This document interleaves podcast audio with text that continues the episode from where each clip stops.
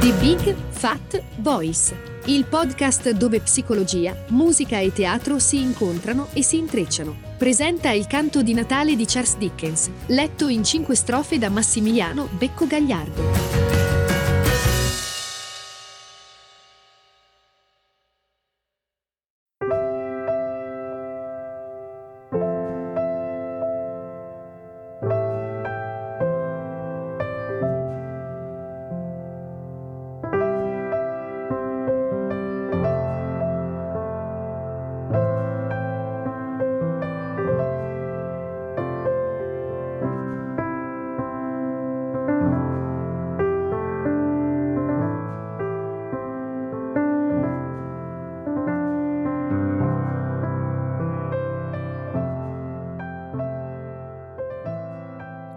Quarta strofa. L'ultimo degli spiriti.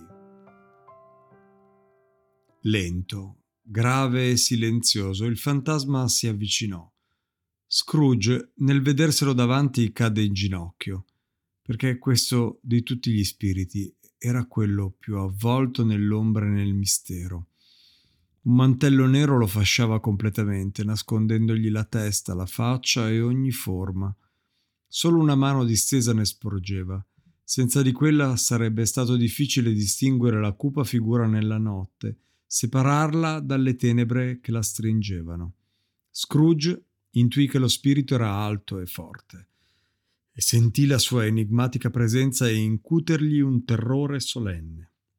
Altro non sapeva, perché lo spirito ora restava muto e immobile.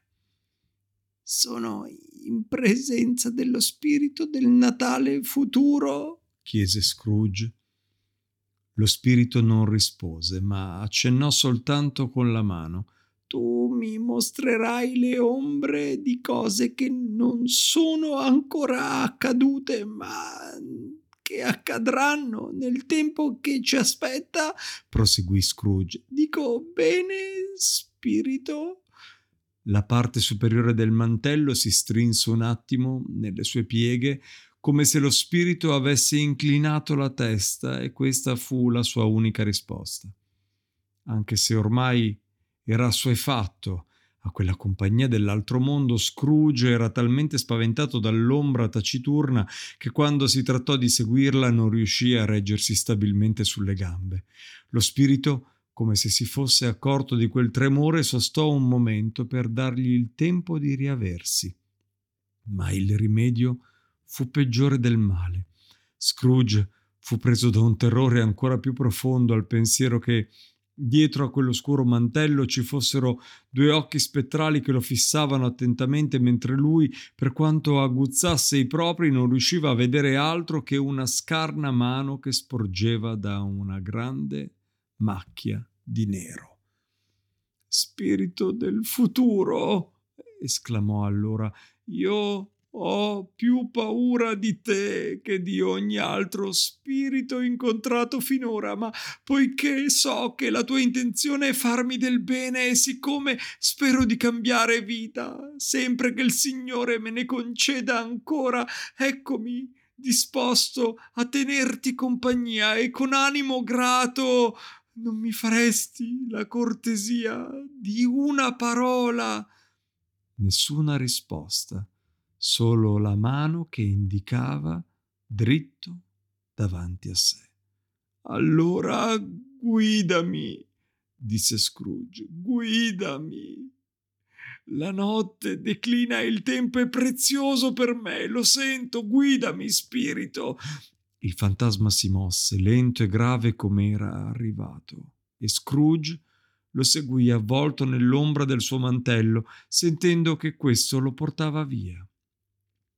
Non si può dire che entrarono in città. Sembrò piuttosto che la città fosse balzata fuori di colpo e li avesse circondati. Ora si trovavano al suo interno, proprio nel cuore, alla borsa, fra i negoziatori che si affrettavano avanti e indietro facendo tintinnare i soldi nelle tasche, discutendo in, in, tanti capannelli, estraendo di quando in quando gli orologi e gingillandosi pensierosi con i grossi anelli d'oro alle loro catene. Scrooge li aveva visti così molte volte. Lo spirito si fermò presso un gruppo di uomini d'affari, osservando la mano che li indicava, Scrooge si fece avanti per ascoltare i loro discorsi. No, stava dicendo un grassone con tanto di pappagorgia. Non ne so granché, so solo che se n'è andato. Ma quando? Chiese un altro. Ieri sera, credo. E di cosa? chiese un terzo, pescando generosamente da un'ampia tabacchiera. Pensavo che non sarebbe mai morto. Lo sa Dio, sbadigliò il primo. Che cosa ha fatto dei suoi soldi? domandò il signore dal viso rubicondo con un'escrescenza che gli pendeva dalla punta del naso, tremolando come i bargigli di un tacchino. Non ne ho sentito nulla, rispose l'uomo della papagorgia in un secondo sbadiglio. Li avrà lasciati alla sua ditta, di sicuro non a me, questo lo so per certo. Una risata generale accorse la battuta. Sarà un funerale davvero magro, aggiunse lo stesso uomo. Non conosco proprio nessuno che ci vada. Voi che ne direste se ci offrissimo di partecipare? Oh, se c'è un rinfresco, non dico di no, osservò il signore con l'escrescenza, ma eh, per venire bisogna che mi diano almeno da mangiare. Un'altra risata. Beh, disse il primo, io sono il meno interessato di tutti, perché non porto mai guanti neri e non faccio mai colazione, però sono pronto ad andarci. Se qualcun altro c'è a farmi compagnia, quando ci penso mi sembra di essere stato forse il suo amico più intimo, dovunque ci si incontrasse scambiavamo quattro chiacchiere. Arrivederci, arrivederci. Il gruppo si sciolse e si mescolò agli altri gruppi. Scrooge conosceva tutti e si rivolse allo spirito per avere una spiegazione. Il fantasma passò oltre, entrando in una strada dove indicò con il dito disteso due persone che si incontravano. Di nuovo Scrooge porse l'orecchio, pensando di trovare qui la spiegazione che aveva chiesto. Anche questi uomini gli erano noti, uomini d'affari ricchissimi, di gran conto, di cui si era sempre sforzato di guadagnare la stima, una stima ben inteso solamente commerciale. Come va? Chiese uno. E voi? ribatte l'altro. Non c'è malaccio. Così il vecchio Tirchio alla fine ha ricevuto il suo conto, eh? Così ho sentito dire, ma non vi pare che faccia freddo? Beh, siamo a Natale. Non siete un gran pattinatore, eh? No, no, ho ben altro per la testa io. Buona giornata. Nient'altro. Questo era stato l'incontro, questo il colloquio, questo il commiato. Scrooge si sarebbe quasi stupito che lo spirito desse tanto peso a discorsi così futili, ma per l'intima certezza che doveva esserci qualche intento nascosto, si mise a pensarci su. Non poteva supporre che quei discorsi si riferissero alla morte di Jacob, il suo vecchio socio, perché quella apparteneva al passato e il dominio di questo spirito era tutto nel futuro ma nemmeno gli veniva in mente qualcun altro che gli appartenesse. Siccome però non dubitava che quei discorsi, a chiunque fossero riferiti, contenessero una morale nascosta diretta al suo bene, Scrooge decise di far tesoro di ogni parola che sentiva e di ogni cosa che vedeva e di osservare con attenzione speciale la sua ombra quando sarebbe scomparsa. Questo perché, pensava Scrooge, il comportamento del suo sé futuro lo avrebbe messo sulla strada giusta, facilitandogli la soluzione di quegli enigmi. Si guardò dunque intorno per trovarsi, ma il suo solito angolino era occupato da un altro e nonostante l'orologio indicasse l'ora in cui arrivava sempre in borsa, tra la folla che si pigiava all'ingresso non vide nessuno che gli somigliasse. Questo però non lo stupì troppo, perché dentro di lui stava prendendo forma un cambiamento di vita e sperò che quell'assenza fosse una prova che i suoi nuovi propositi sarebbero stati attuati. Il fantasma era ancora al suo fianco, muto e tetro, con la mano protesa, e quando Scrooge si riscosse e dedusse dalla direzione della sua mano e dalla posizione della sua testa, che quegli occhi invisibili lo stavano scrutando attentamente. Un brivido gli attraversò tutto il corpo. Lasciarono la scena affaccendata e andarono in una parte buia della città in cui Scrooge non si era mai spinto, ma di cui riconobbe subito l'ubicazione e la fama pessima. Le vie erano anguste e sudice, i negozi e le case miseri, la gente seminuda, ubriaca, sciatta, deturpata. Androni e vicoli, come altrettante fogne, rigurgitavano nel dedaro delle strade l'oltraggio della puzza e della sporcizia degli esseri viventi, e l'intero quartiere esalava delitto, sudiciume e miseria.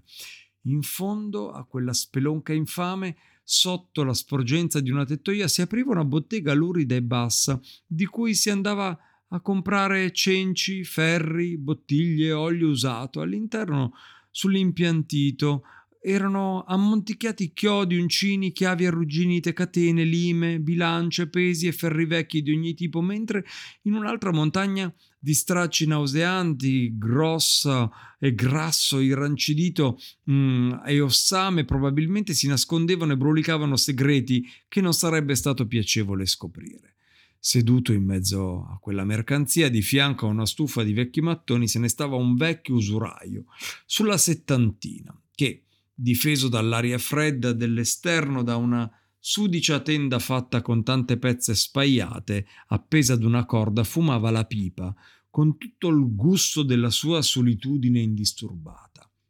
Scrooge e lo spirito arrivarono in presenza dell'uomo nel momento stesso in cui nella bottega si infilava una donna con un grosso fardello, subito seguito da un'altra carica allo stesso modo. Dietro di loro arrivò poi un uomo vestito di nero e rosso che al vederle entrambe li si stupì eh, di quanto fossero stupite loro riconoscendosi l'un l'altra.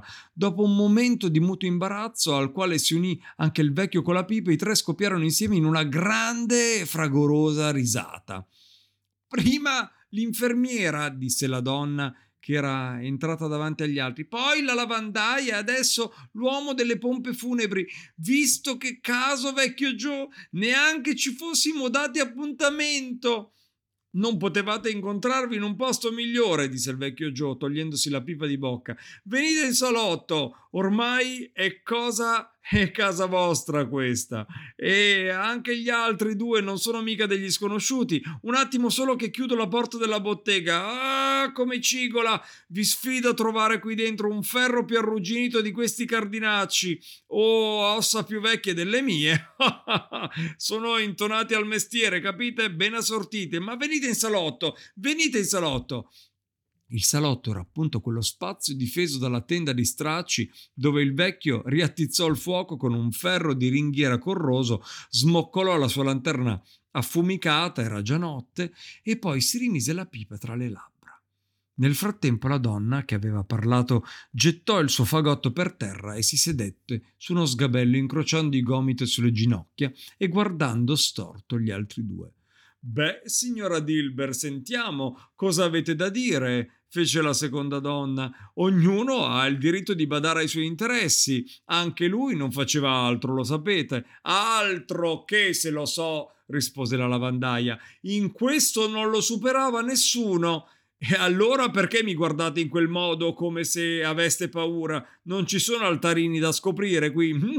No, davvero, dissero insieme alla signora Dilber e l'uomo. Almeno speriamo di no. Bene, Ottimo, esclamò la donna. Non ne parliamo più. Chi è che ci rimette per questa poca roba? Nessuno, a meno di contare il morto. Avete ragione, approvò la signora Dilber. E se voleva conservarla anche dopo, allora avrebbe potuto vivere come tutti gli altri.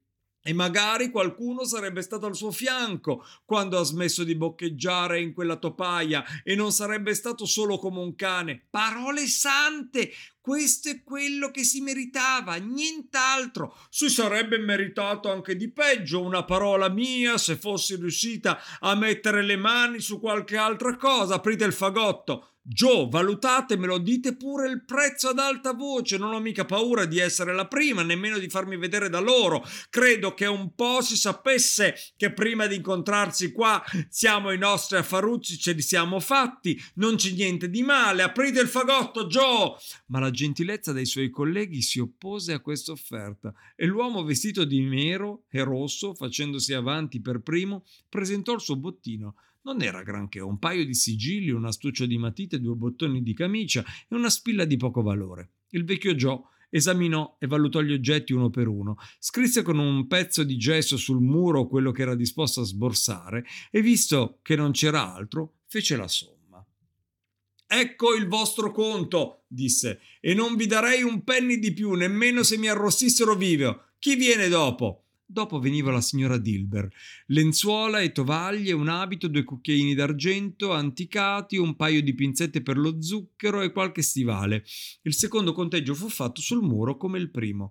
Con le signore, disse il vecchio Joe, sono sempre più largo di mano, è una mia debolezza ed è così che mi rovinerò. Ecco il vostro conto. Se non siete contenta e provate a mercanteggiare, mi pentirò di essere stato così generoso e vi toglierò qualcosa.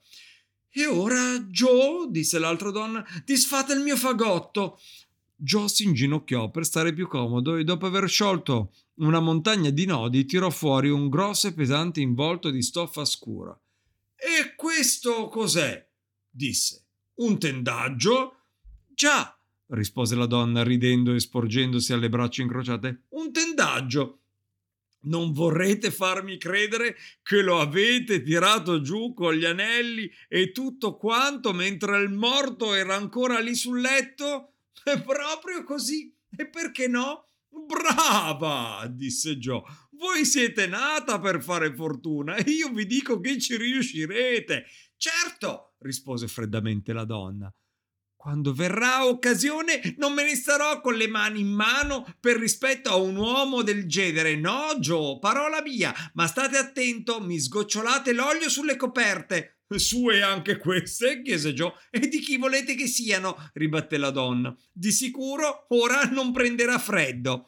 Spero che non sia morto di qualche malattia contagiosa, vero? disse Joe fermandosi di colpo e alzando gli occhi. Niente paura, disse la donna. In quel caso non avrei sopportato tanto a lungo la sua compagnia per quattro stracci. Ma guardate bene questa camicia. Non ci troverete né un buco né nulla di logoro. Era la migliore che avesse ed è pura e fine. Se non ci fossi stata io, l'avrebbero sciupata.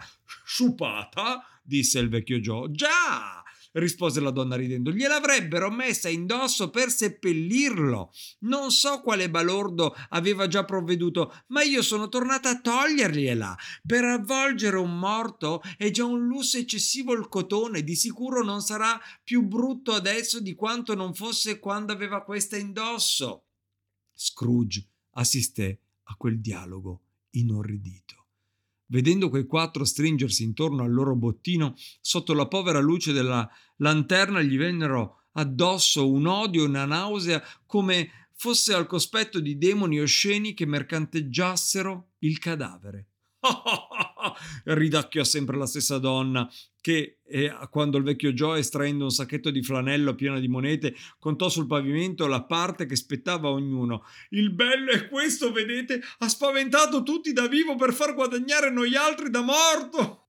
Spirito disse Scrooge tremando dalla testa ai piedi. Capisco, capisco, questo sciagurato potrei essere io. A questo mi porterà la mia vita attuale, ma Dio misericordioso, quello cos'è?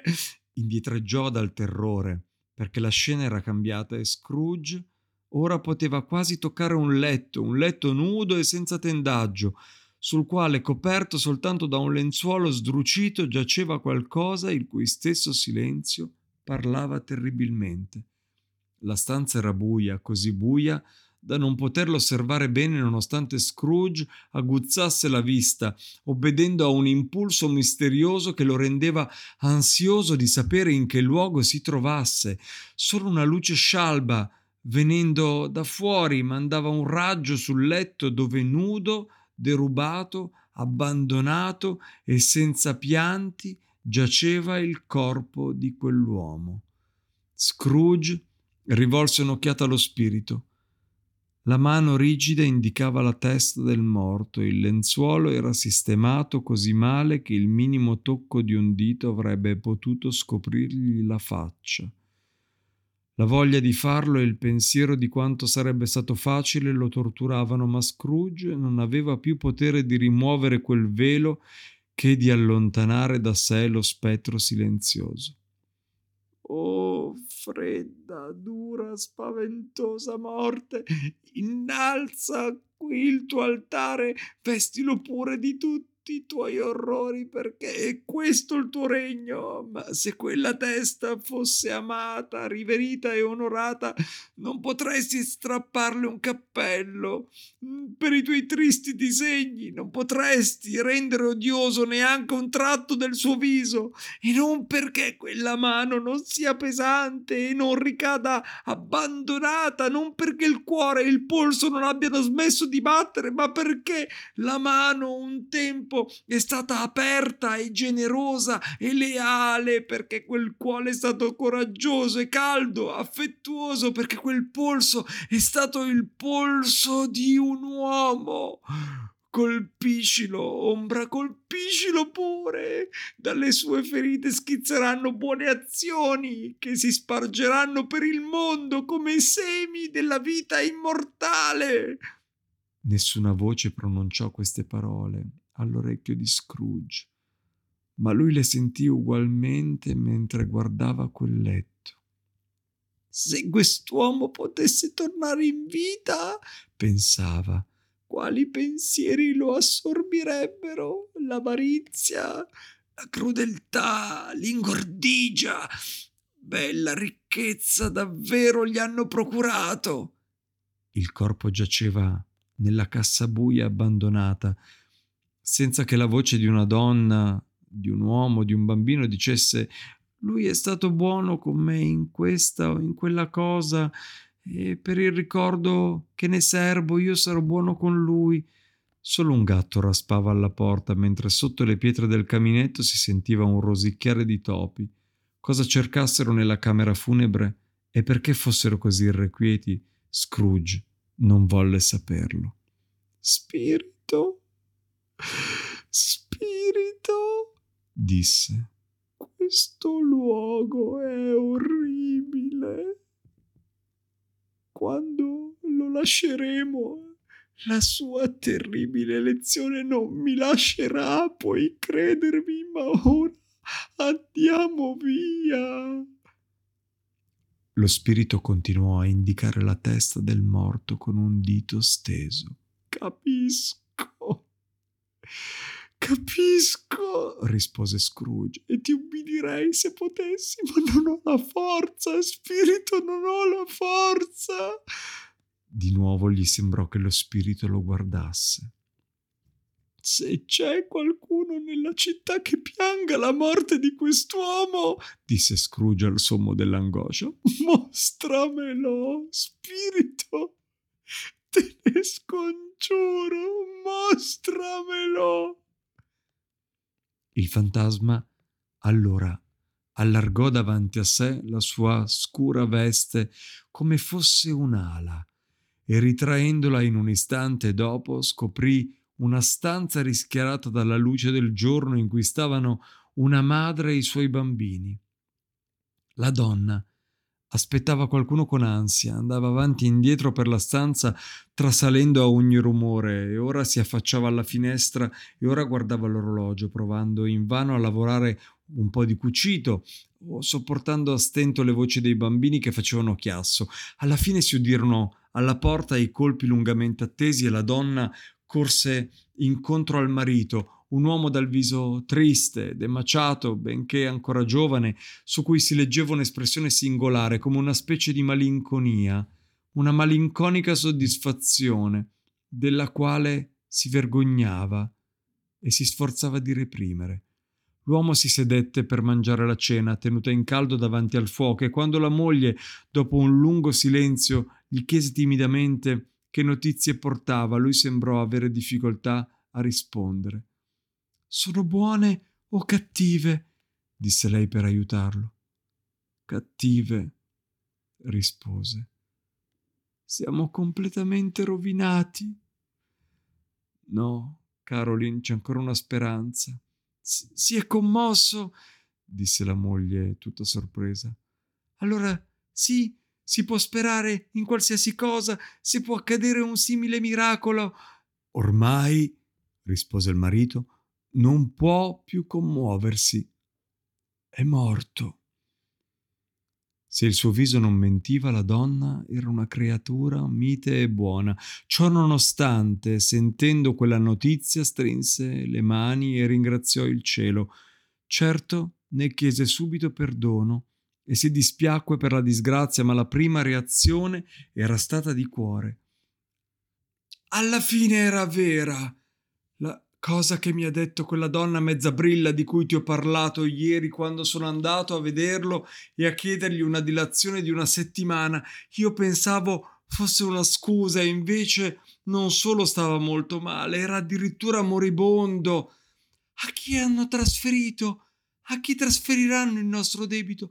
Non lo so ma per allora i soldi saranno pronti e quantomeno non avremo fortuna di incappare in un creditore così spietato. Stanotte possiamo dormire con la testa tra due cuscini, Caroline.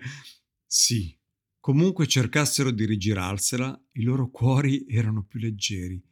I visini dei figli che si stringevano intorno a loro per sentire quelle notizie che capivano così poco brillavano più del solito e tutta la casa dopo la morte di quell'uomo, era più felice. L'unica emozione causata dall'evento che lo spirito gli potesse mostrare era di piacere. Fammi vedere qualche scena di tenerezza legata al pensiero di quella morte, disse Scrooge, o la stanza buia che abbiamo appena lasciato mi resterà davanti per sempre. Lo spirito allora lo condusse per diverse vie che gli erano familiari. Strada facendo, Scrooge guardava di qua e di là per trovare se stesso, ma non vi vedeva se stesso in nessun posto. Alla fine entrarono nella casetta già visitata del povero Bob Cratchit e lì trovarono la madre e i figli raccolti intorno al fuoco. Erano quieti, molto quieti.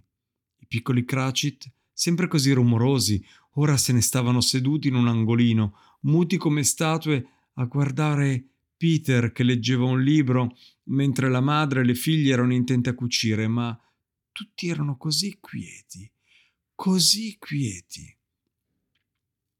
Ed egli prese un bambino e lo mise in mezzo a loro.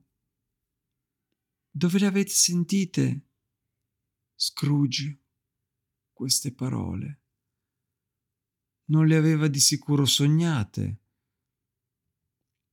doveva averle lette ad alta voce il ragazzo, mentre lui e lo spirito varcavano la soglia. Ma perché ora non continuava? La madre posò il lavoro sulla tavola e si coprì la faccia con le mani. È il colore, disse nascondendo le lacrime. È il colore che mi fa male agli occhi. Il colore Ah, povero Timmy. Ora vanno meglio, disse la moglie di Cratchit. È la luce della candela che mi stanca la vista, ma vostro padre non deve vedere per nessun motivo al mondo che ho gli occhi affaticati quando torna. Ormai non deve mancare molto. Anzi, l'ora è passata, rispose Peter chiudendo un libro. Se non sbaglio, mamma mi pare che da qualche sera in qua il papà cammini meno svelto del solito. Tornarono di nuovo quieti fino a quando lei disse con una voce forte e allegra che tremò solo un istante mi ricordo quando camminava con in braccio quando camminava con in braccio il piccolo Timmy allora andava svelto per davvero Anch'io me lo ricordo, esclamò Peter. Me lo ricordo spesso. Anche io, intervenne un altro. Se lo ricordavano tutti. Il fatto è che era un bambino leggero, riprese lei, tutta china sul lavoro, E papà gli voleva così bene che portarlo non gli dava nessun fastidio, nessuno. Ah, eccolo. La donna corse incontro a Bob, che entrò nella stanza con il suo fazzoletto al collo e ne aveva bisogno, poveretto.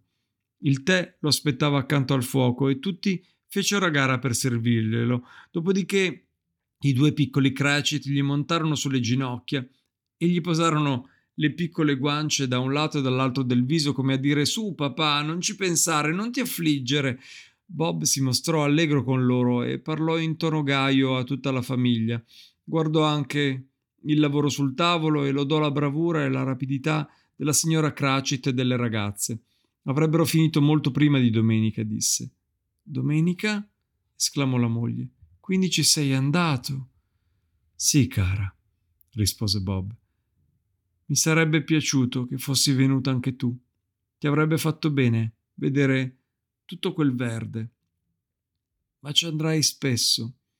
Gli avevo promesso che di domenica ci avrei fatto una passeggiatina. Caro piccolo, caro, caro piccolo. E così, d'un tratto, scoppiò a piangere, senza riuscire a trattenersi. Ma se ci fosse riuscito, forse non avrebbe sentito il figlioletto così vicino a sé. Lasciò la stanza e andò nella cameretta di sopra, che era tutta illuminata e decorata con ghirlande di Natale.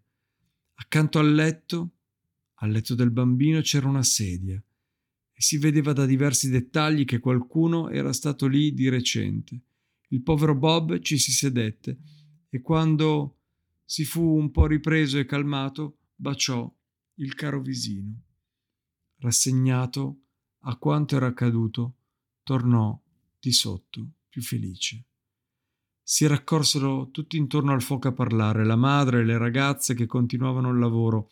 Bob raccontò loro della straordinaria bontà nel nipote del signor Scrooge, che lui aveva visto soltanto una volta, ma che incontrandolo per strada e vedendolo un pochino, un pochino giù, ecco, gli aveva domandato che cosa lo rattristasse. Al che, continuò Bob, visto che è la persona più affabile del mondo, gliel'ho detto.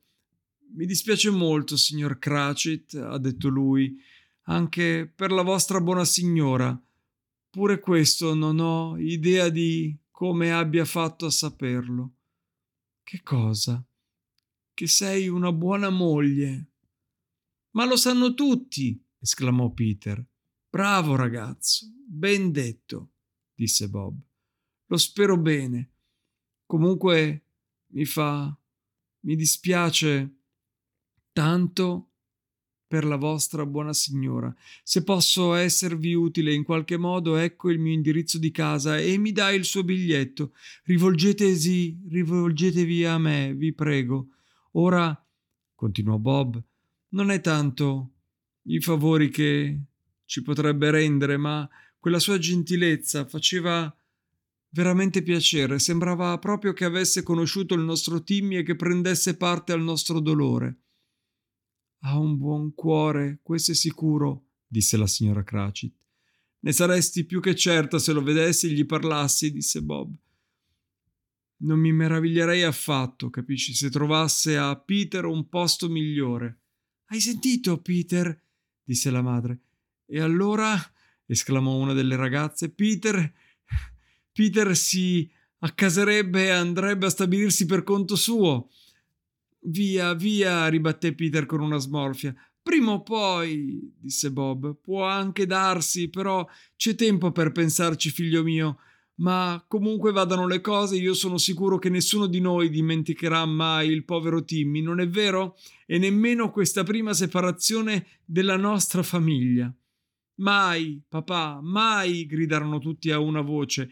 E so anche, disse Bob, so bene, cari miei, che ricordandoci come fosse buono e paziente e anche se era così piccolo non ci lasceremo più andare a discussioni tra di noi. Sarebbe lo stesso che dimenticarci di quel poverino. No, papà, mai! esclamarono tutti. Sono contento, disse Bob. Oh, come sono contento! La moglie lo baciò E così fecero le figlie e i due ragazzi. Con Peter si diedero una forte stretta di mano. Anima del piccolo Timmy, il tuo giovane spirito veniva davvero da Dio. Spirito, disse Scrooge a quel punto, non so come, ma avverto che si avvicina il momento in cui ci lasceremo. Dimmi chi era quell'uomo che abbiamo visto steso sul letto di morte. Lo spirito del Natale futuro lo trasportò come prima, anche se in un tempo diverso, perché queste ultime visioni non erano ordinate, anche se venivano tutte dal futuro, nelle vie frequentate dagli uomini d'affari, ma senza mostrargli l'altro se stesso. Lo spirito non si fermava, ma continuava a correre. Correva dritto verso la meta designata fino a che Scrooge non lo pregò di arrestarsi un momento. Questo cortile che stiamo attraversando, disse, è da molti anni il centro dei miei affari. Ecco quella casa, lasciami vedere un istante come diventerò in futuro. Lo spirito si fermò, ma la sua mano indicava altrove. La casa è lì, esclamò Scrooge. Perché mi fai il segno da quell'altra parte? Il dito inesorabile non si mosse. Scrooge corse a dare un'occhiata alla finestra del suo ufficio. Era ancora un ufficio, ma non era più il suo i mobili erano diversi e la persona seduta alla poltrona non gli somigliava. Il fantasma intanto continuava a indicare sempre nello stesso modo. Allora Scrooge lo raggiunse rimuginando sul perché se ne fosse andato e dove lo accompagnò fino a un cancello di ferro. Prima di entrare si guardò intorno. Un cimitero. Era qui, dunque? Era qui che lo sciagurato, di cui gli sarebbe stato svelato il nome, giaceva sepolto? Davvero un bel posto, circondato da case, ingombro di erbe e cespugli, più che un rigoglio, un cordoglio di vegetazione, soffocato dalle troppe sepolture, grasso fino alla nausea. Davvero un bel posto. Lo spirito si fermò tra le tombe e abbassò il dito a indicarne una. Scrooge si avvicinò, tremando. Era sempre lo stesso spirito, ma ora, nella sua solennità, gli sembrava di intravedere un nuovo, terribile pensiero prima di avvicinarmi a quella lapide che mi indichi, disse Scrooge, rispondi solo a una domanda. Queste immagini sono immagini delle cose a venire o soltanto delle cose possibili? Lo spirito continuò a tenere il dito abbassato verso la tomba vicina. Le azioni umane adombrano sempre un certo risultato che può diventare inevitabile se ci si ostina a compierle, ma se quelle azioni cambiano, cambierà anche il risultato. Dimmi che è così, ti prego, dimmi che è così anche in queste scene che mi mostri. Lo spirito restò immobile. Scrooge allora si trascinò tremando fino al punto indicato e lì, seguendo il dito sulla lapide di una tomba abbandonata, lesse il suo nome. Ebenezer Scrooge. Sono io. Sono io quell'uomo che giaceva sul letto gridò Scrooge cadendo in ginocchio. Il dito indicò la tomba e poi lui, lui e poi la tomba. Oh, oh no, spirito! No! No! Il dito rimase immobile. Spirito! Spirito! gridò Scrooge, abbracciando la sua veste. Ascoltami, io non sono più l'uomo di prima. Non sarò più l'uomo che sarei stato se non ti avessi seguito. Ma perché mostrarmi tutto questo se per me non c'è speranza? Per la prima volta la mano sembrò muoversi. Spirito gentile, proseguì il vecchio, sempre prostrato, tu ti commuovi perché sei buono. Tu hai pietà di me. Dimmi, assicurami che cambiando vita posso ancora cambiare queste scene che mi hai mostrato. La mano tremò di nuovo in un gesto di conforto. Io onorerò sempre il Natale, nel mio cuore ne serberò il culto tutto l'anno, vivrò nel passato, nel presente e nel futuro. Tutti e tre gli spiriti parleranno dentro di me e non dimenticherò mai le loro lezioni, ma dimmi, dimmi che mi sarà dato di cancellare la scritta su questa pietra Nell'angoscia afferrò la mano dello spirito, che cercò di divincolarsi dalla stretta. Scrooge pregava e stringeva forte, ma lo spirito, più forte di lui, alla fine lo respinse. Solo allora, mentre alzava le mani in un'ultima preghiera, di vedere il suo destino cambiato, il vecchio notò una trasformazione nella veste e nel cappuccio del fantasma. In un attimo lo spirito si restrinse si rannicchiò, si indurì e divenne la colonna